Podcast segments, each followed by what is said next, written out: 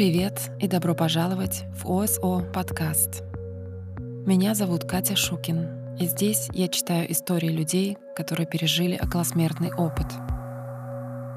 Это официальный русскоязычный подкаст сайта nderf.org The Near Death Experience Research Foundation.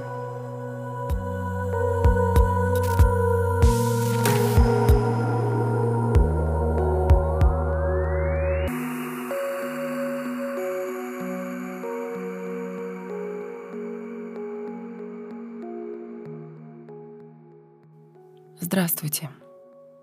Сегодня я зачитаю вам вторую часть истории околосмертного опыта девушки Эмми. Если вы не слушали первую часть, то лучше все-таки начать с нее. Это предыдущий выпуск. Итак, я читаю дальше. В какой-то момент мой проводник стоял рядом со мной. Опять же, мне трудно изложить что-либо по порядку, потому что время там ощущалось совсем по-другому. Было такое ощущение, что все вещи происходят в одно и то же время, но по-разному. Так что, как я уже говорила, в этом опыте есть многое, что я не могу упорядочить. Он оставался любящим и поддерживающим меня, пока у меня был своего рода обзор жизни. Я никогда не чувствовала, что меня ругают, хотя я знаю, что иногда бывала грубой и причиняла боль многим людям. Я теряла самообладание самым ужасным образом. У меня был один из самых вспыльчивых характеров, которые я знаю. У меня также были большие проблемы с прощением, и все же я чувствовала только любовь и понимание на протяжении всего обзора. Для меня это было похоже на то, что я получила возможность и дар отстраниться и понять себя более полно, а также полюбить себя. Я чувствовала то, что чувствовали окружающие меня люди на протяжении всей моей жизни. Я поняла, что все, что я делала, говорила или даже думала, так или иначе касалось окружающих меня людей. Я даже могла проникнуть в сознание и эмоциональный мир многих людей, находившихся рядом со мной, и понять, что повлияло на их собственное мышление, как их личные взгляды и жизненный опыт привели их к этому состоянию, в котором они оказались. Я чувствовала их борьбу, их страхи, их отчаянную потребность в любви и одобрении, их смятение. Более того, я чувствовала, насколько все были по-детски искренни. С каждым человеком, которого я видела, включая себя, я могла с помощью высшего разума и зрения видеть и чувствовать. И чувство, которое я испытала по отношению к другим и к себе, было ничем не хуже того, что испытывает любящая мать по отношению к своим собственным детям. В некоторые моменты это было забавно. Я чувствовала, как старшие, как я их называю, это те, кто являются помощниками на той стороне, кто освоился во всех отношениях и работает с нами, наблюдали за нами и находили много юмора в том, как мы поступали. Юмор там очень высоко ценится. Забавно думать о том, что когда мы находимся в самом разгаре спора или драмы, происходящей в нашей жизни, старшие смотрят на эти вещи примерно так же, как смотрит мать, как ее двухлетний ребенок кричит и бьет другого ребенка по голове плюшевой игрушкой. Мать не хочет, чтобы ее ребенок умер, впал в истерику или заплакал. Она сочувствует своему ребенку, но в то же время она видит некоторую комичность в том, как серьезно ее ребенок относится к тому, что обычно является банальной историей. Она продолжает любить своего ребенка, она все еще думает о нем хорошо и надеется, что он будет продолжать радоваться своему дню, жить и учиться. Это был настоящий ага-момент для меня. Ага-эффект. Потому что на протяжении всей моей жизни я придерживалась мрачной идеи, что за каждым моим маленьким и не очень хорошим поступком наблюдает Бог и осуждает его с гневом и печалью. Я постоянно чувствовала себя виноватой за свои ошибки и мучилась от мысли, что за мной постоянно наблюдают, устремив на меня суровый или, по крайней мере, серьезный взгляд. Временами возникало ощущение, что я разочаровываю Бога или ангелов. Я хотела угодить и думала, что часто не оправдываю ожиданий. Это был невыносимый образ жизни. Поэтому возможность увидеть других с более высокой точки зрения была как минимум замечательной. А осознание того, сколько любви я испытала к другим людям, за которыми наблюдала в их личных ситуациях, побуждало желание жить больше в радости, чем в чувстве вины и беспокойства. Никто не сердился на меня. Я смогла исследовать сознание или энергетический паттерн одной из моих смертельных врагов, человека, о котором я не могла себе представить, что когда-нибудь смогу простить ее за то, чему была свидетелем. И все же, вернувшись после своего ОСП, я чувствовала такой поток любви к этой женщине, что воспользовалась возможностью написать ей письмо, чтобы сказать, как сильно я ее люблю, и попросить прощения за тот энергетический груз, который я навалила на нее из-за своих темных мыслей и гнева. Она могла быть моим первенцем, вот как сильно я боготворила ее в то время. Потому что в тот момент у меня была способность чувствовать божественную любовь, которая является сущностью Бога, и то, что Он чувствовал к ней. Поэтому я не могла не любить ее так же, как та высшая любовь, что текла через меня. Это было такое удивительно фантастическое чувство отказаться от груза собственного гнева и осуждения. Многое из этого я носила в себе большую часть своей жизни, даже не осознавая этого. Оглядываясь на все это, я хочу сказать, что высшая часть меня испытала сострадание к тому «я», который был таким невежественным и детским. Казалось, она точно понимала, с чем я борюсь, и желала мне только радости. Я чувствовала это по отношению к своему собственному «я», если это имеет какой-то смысл. Я хотела, чтобы мое низшее «я» проснулось и наполнилось любовью и радостью. Я желала, чтобы мое низшее детское «я» стало добрее, осознаннее, обрело мир и гармонию. И она всегда благодарна за мой обзор жизни и за то, чему он меня научил. Это одно из самых моих приятных воспоминаний. У меня не было опыта восприятия Бога как старика в большой белой мантии, сидящего на троне, хотя это был самый яркий образ, который раньше был в моем сознании. В моем ОСП Бог был духом, или, возможно, я должна сказать, порядком во всем. Для меня Бог ощущался как высшая вибрация или частота, скорее как сущность, а не как старик. Но я по-прежнему чувствую, что Бог неописуем, невыразим. Бог был вокруг и во всем. И для меня Бог не ощущался ни мужчиной, ни женщиной. Я не чувствовала никакого пола, если он вообще мог бы быть. С другой стороны, сама идея казалась просто глупой. Бог был во всем, что было прекрасным, мирным и единым, и всем, что было хорошим. Даже использование имя «Бог» для того, что я пережила, кажется неуместным. Бог — это гораздо больше, чем можно себе представить или назвать. И там все ощущалось очень хорошим.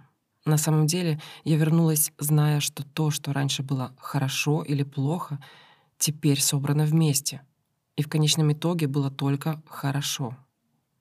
Поскольку я доверяла и знала, что все находится на своем месте, даже когда люди принимают решения, с которыми я не согласна, я чувствовала, что в общей картине все было хорошо. У меня было знание, что истинность или искра высшего начала, как я называю Бога, есть во всем, в каждом атоме, в минерале, растении, животном, человеке и не только. Я просто знала, что Высшее ждет во всем, чтобы расширяться, создавать, расти и переживать. Мне больше не хотелось анализировать все в своей жизни, как я научилась это делать на религиозных примерах и, конечно, на примере своей собственной природы, поскольку раньше я пыталась оценивать каждую мелочь на предмет того, является она хорошей или плохой. Я больше не была так озабочена навешиванием ярлыков. Я больше не стремилась к тому, чтобы все вписывалось в мои рамки. Мы все состоим из сознания, переживающего жизнь, и мы учимся любить, творить и развиваться в наивысшей степени, на которую мы способны. Я знала, что нужно выбирать то, что я считаю правильным для себя, и была теперь более уверенной, чем раньше. Когда мне что-то кажется несправедливым или несбалансированным, я делаю все возможное для достижения гармонии, но перестаю беспокоиться о том, что не могу контролировать. И, наконец, я знаю, что даже без нашего вмешательства Вселенная настолько полна порядка, что всегда найдет способ все уравновесить. потому что Вселенная не может существовать без идеального баланса. Именно так я это ощущала. И она будет существовать и дальше. До своего ОСП я никогда не осознавала, каким всеобъемлющим монстром страданий в моей жизни было дуальное мышление. Если бы кто-то пришел ко мне до моего ОСП и спросил, является ли мое дуальное мышление несчастным и утомительным для меня, я бы просто растерялась и не смогла бы согласиться с этим утверждением или даже понять его смысл. Я никогда не осознавала, что мой ум, так или иначе, всегда пытался навешивать ярлыки, судить или сравнивать все, что попадалось мне на пути. Даже когда я мыслила хорошими категориями, например, «она самая милая», или «он самый лучший мальчик», или «этот сад на заднем дворе самый красивый» и так далее. Я всегда оценивала одну вещь как лучшую по сравнению с другой. Такая вот раздвоенность. После ОСП эта тенденция все еще иногда проявлялась в моем земном теле, но уже не так часто, и когда она проявляется, я лучше осознаю ее. Она больше не резонирует со мной, она отталкивает меня. Я чувствую это физически. У меня нет потребности в этом. Я могла перемещаться по всей планете и чувствовать разные континенты, страны, народы, даже некоторые небольшие государства, города и людей. Все имело свою собственную вибрацию и энергетический рисунок. Я узнала, что мы состоим из множества разных слоев энергетического влияния. Это меня просто поразило. Каждый народ, каждая страна, даже государство, каждая семья — это как собственный организм, связанный со всем, но имеющий свое собственное влияние и очень важные уникальные цели. Все священно и необходимо. Пока я была со своим проводником, мне показали много планет, а также несколько лун. Я видела планету или луну, которая большей частью находилась под водой. Нет слов, чтобы описать красоту этих сцен. Цвета были такими насыщенными и яркими. Мне особенно понравились голубые оттенки, которые я увидела. В конце перед нами появилась Земля, или, может быть, мы появились перед Землей. И это было великолепно. Она была плавающим мрамором, купающимся в цвете. Я была в экстазе от благоволения. Когда я рассматривала планету, мой проводник вдруг попросил меня вернуться туда.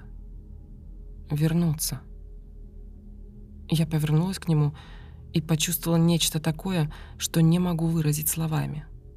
Когда я уловила его намерение, чтобы я вернулась, мне показалось, будто моя собственная идеальная мать отвернулась и бросила меня, маленького ребенка, в чужой стране.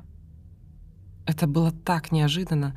Казалось, будто что-то внутри меня разрывается на две части, как занавес, который мгновенно распался. Я почувствовала, что задыхаюсь и падаю, теряя сознание.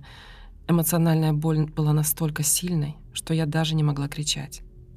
Как будто крик взорвался внутри, и я почувствовала, как разбиваюсь, рассыпаясь осколками стекла по полу.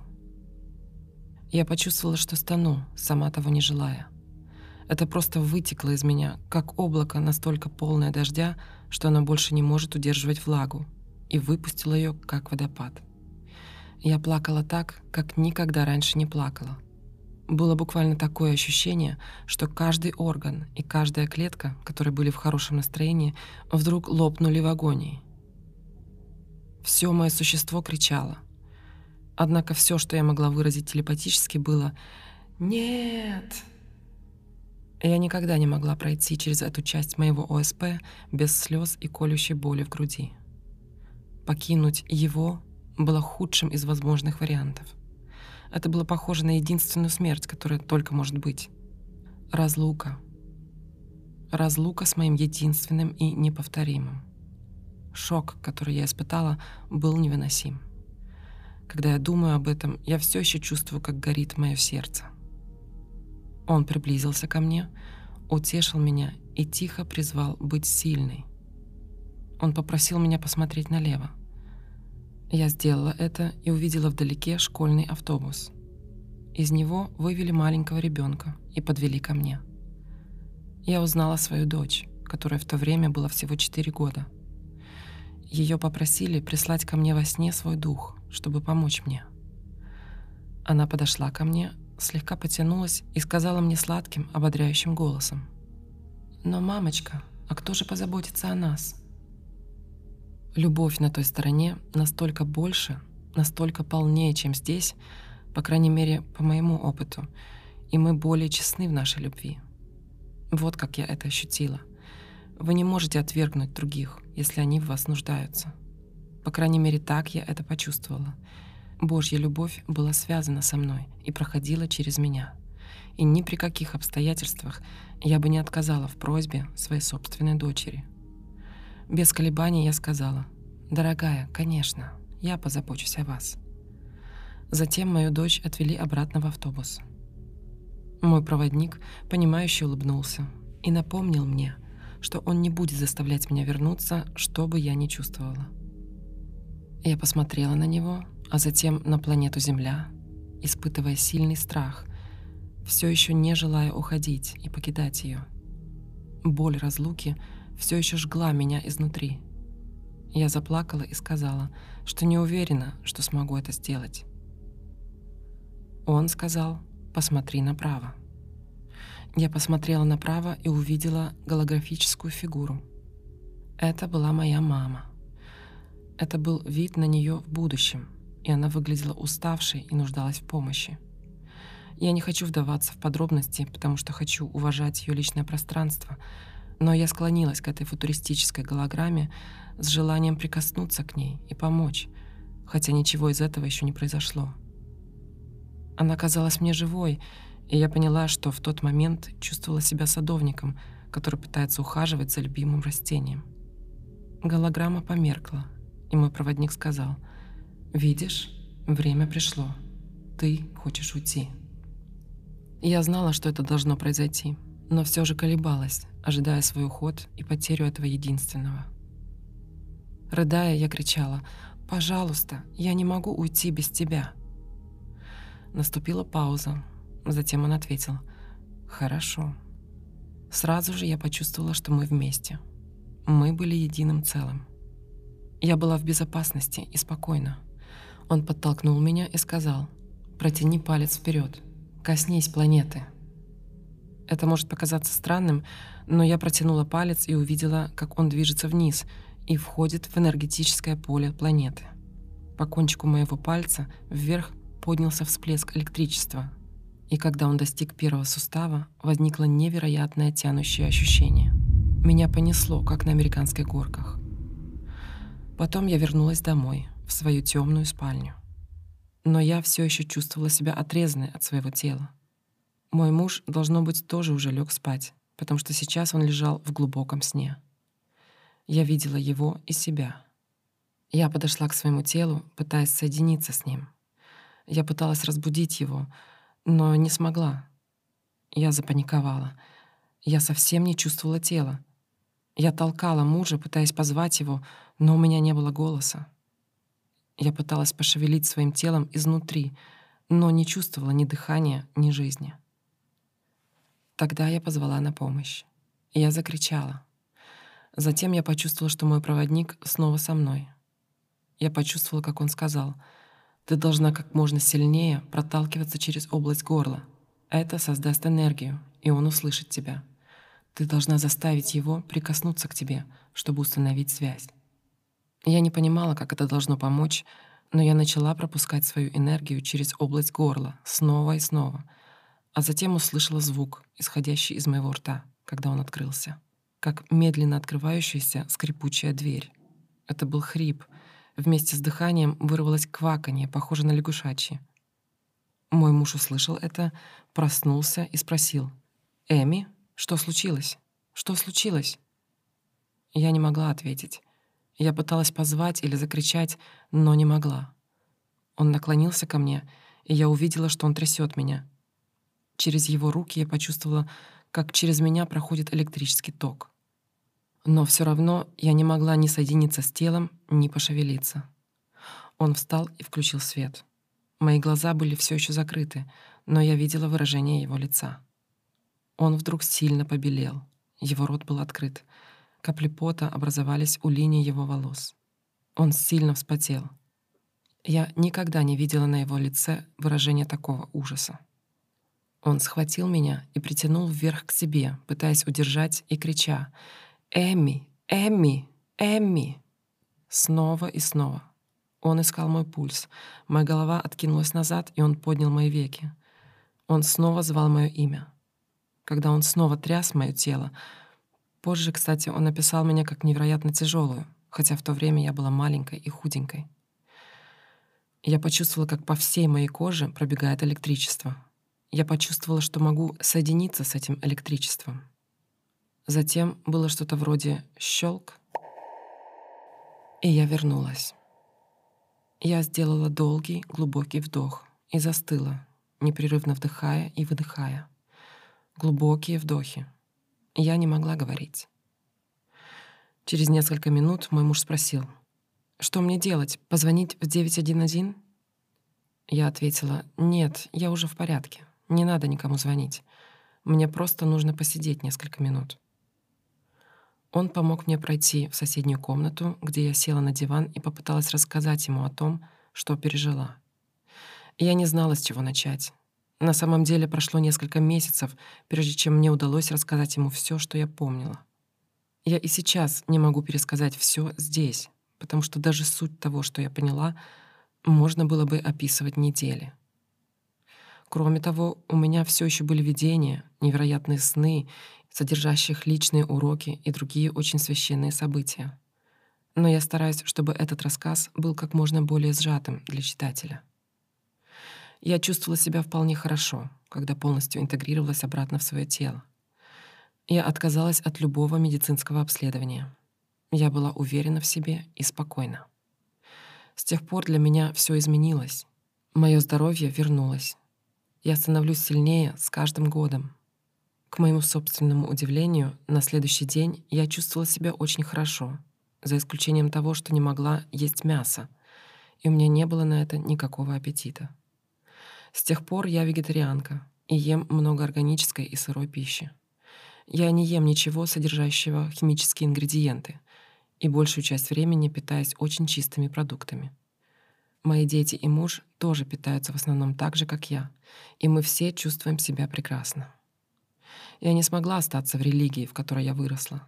Мне было нелегко уйти, но я не могла остаться, сохраняя свою личную истину и целостность. Хотя я благодарна за то, что выросла в этой религии, я считаю, что она сослужила мне свою службу. А также я с радостью отношусь к религиозному выбору и потребностям других людей. Я обнаружила, что у меня стало гораздо меньше желаний. В течение первой недели после моего ОСП я убрала весь дом и избавилась от многих ненужных вещей — декора, музыкальных дисков, музыка которых больше не гармонировала с моими вибрациями. Я потеряла интерес к покупкам, которые так много значили для меня раньше. В течение нескольких недель после возвращения я могла видеть свет внутри и вокруг всего. Я также могла смотреть в окружающее нас пространство. Я могла видеть и чувствовать вибрацию всего вокруг. Все мои чувства обострились, даже слишком. Многие вещи показались мне интересными и познавательными, а некоторые — немного пугающими и тревожными. Поэтому через некоторое время я решила, что это дополнительное видение должно отступить, чтобы дать мне возможность вернуться к повседневной жизни, так сказать. И все стало почти нормальным. В какой-то степени у меня все еще есть возможность связаться со своим проводником. Сразу после этого я начала медитировать и общаться с ним. Мои молитвы стали возможностью соединиться, почувствовать и принять, вместо того, чтобы умолять, беспокоиться и просить о прощении. И когда я молюсь за других, то у меня есть намерение соединиться, а затем просто спокойно и мирно предложить видение задуманного, с любовью и благословениями, полностью доверяя высшей воле. Иисус, который всегда был для меня примером для подражания, остался им. Но теперь меня меньше волновали технические моменты его истории и то, были ли некоторые детали фактами или нет. Но я придерживаюсь сути его учения, которое он нам передал. Поступай с другими так, как ты хотел бы, чтобы они поступали с тобой. Был ли он реальностью или мифом, не суть важно. Я знала, что это не имеет значения, главный принцип. Я также поняла и другие вещи о пути Христа, которые оказались так искажены в религии, и я старалась придерживаться того, что я понимаю как изначальную чистоту, которая для меня кажется намного более простой, чем то, что я вижу как человеческое вмешательство. Я выражаю свое почтение и уважение каждому, кто был или является примером этого важнейшего учения. Золотое правило. Я нахожу добро Бога во многих местах и в учениях многих религий и способов мышления. Даже в атеизме, когда человек верит в свои принципы, я узнаю в этом Бога, в том или ином виде. Через несколько дней после моего ОСП я случайно встретила женщину, которую многие утешали. Когда все разошлись, я спросила ее, что произошло, и она рассказала мне, что она только что узнала, что ее дочь умерла, и она не знала, почему и как она умерла. Я спросила, могу ли я посмотреть на фотографию ее дочери, потому что у меня была сильная интуиция, что я видела ее дочь на той стороне. Я попросила ее поговорить со мной позже, наедине, и принести фотографию ее дочери. На следующий день она пришла ко мне домой. У нее была с собой черно-белая фотография ее дочери, и я сразу ее узнала. Я спросила, у нее был приятный рыжеватый оттенок волос и необычно зеленые глаза? Она ответила, да, точно. Я рассказала ей о своем ОСП и о том, как эта красивая девушка пришла и поговорила со мной и попросила передать информацию о ней и ее семье. Я рассказала ей все, что могла вспомнить, и для ее матери это имело смысл. Она рассказала мне, что незадолго до смерти дочери она слышала от других людей, они с дочерью были в ссоре, что ее дочь начала петь и что она страстно любила петь. Именно так ее дочь это и описала мне. У меня была возможность передать этой женщине личную информацию, что ее очень успокоило. Я сказала ей, что ее дочь жалеет, что не училась большему, когда была здесь, и так далее. Через неделю или около того мы узнали от судмедэксперта, как она умерла. Это подтвердило то, что девушка рассказала мне на той стороне. После моего ОСП со мной произошло еще много удивительных вещей. Слишком много, чтобы делиться ими здесь — но это было самое впечатляющее. Я все еще борюсь со своими мирскими и личными проблемами. Просто я чувствую себя более пробужденной и осознанной, с более глубоким пониманием и некоторыми способностями.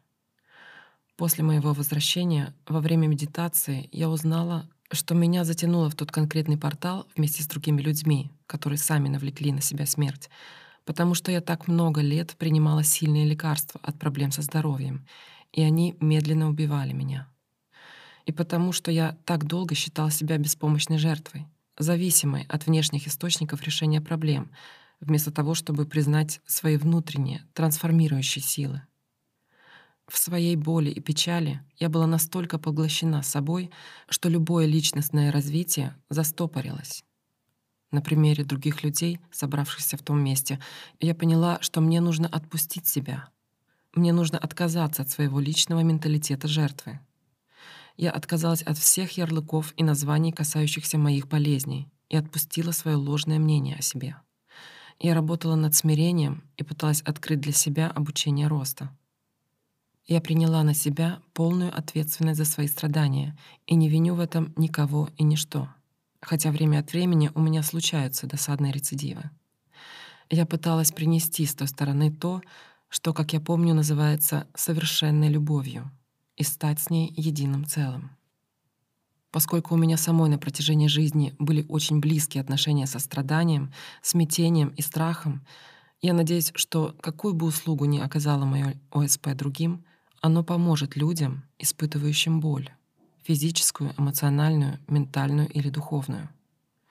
Я бы не хотела, чтобы от меня скрыли такое повествование десятилетия назад, когда я так нуждалась в надежде.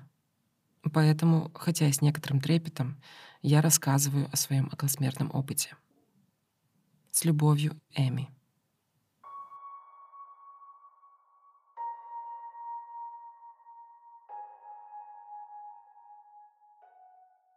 Невероятнейшая история.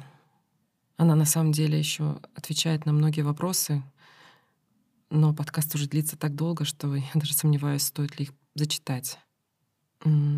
Наверное, давайте я прочитаю выборочные. Про универсальные знания на той стороне она пишет: «Я стала доверять всему. Я поняла, что во всем есть совершенный порядок, и что Бог — это сущность или дыхание жизни, везде и во всем.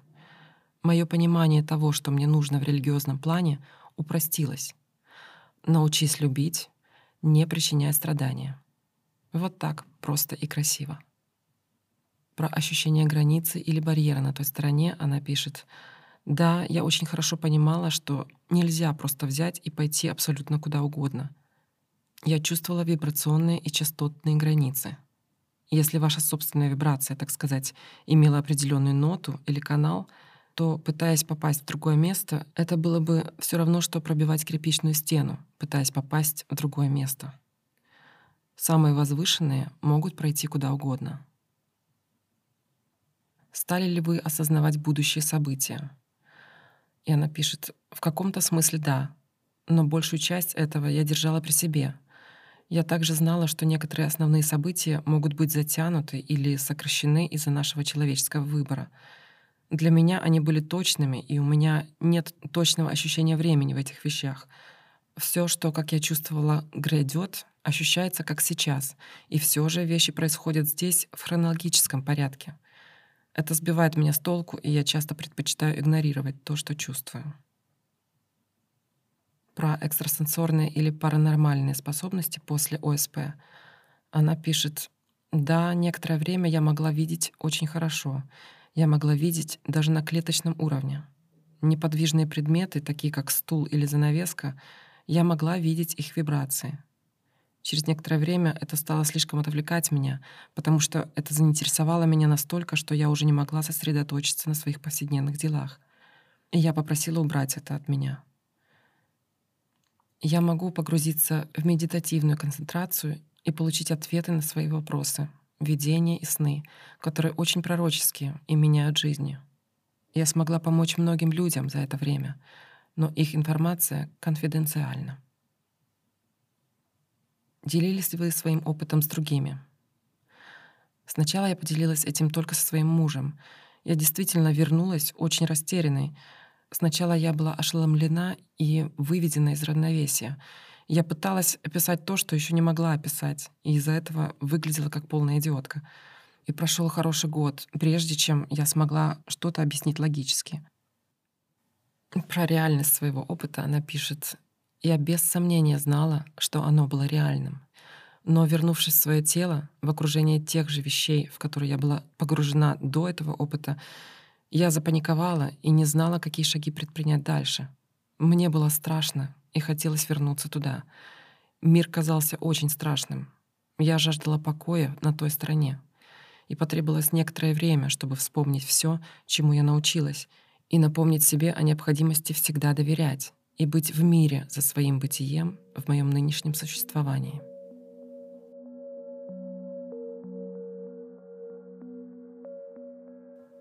Я не буду ничего от себя добавлять. Она очень подробно все описала. Я очень надеюсь, что вам понравилась эта история и что каждому из вас открылось что-то важное для вас лично. И что тем людям, которые действительно испытывают боль, стало легче. Я заканчиваю на сегодня. Буду рада вашим сообщениям или комментариям. Пишите мне в соцсети подкаста или на mail@oso-podcast.com. И спасибо, что вы меня слушаете. А я с вами прощаюсь до следующего выпуска. Всем нам мира и добра.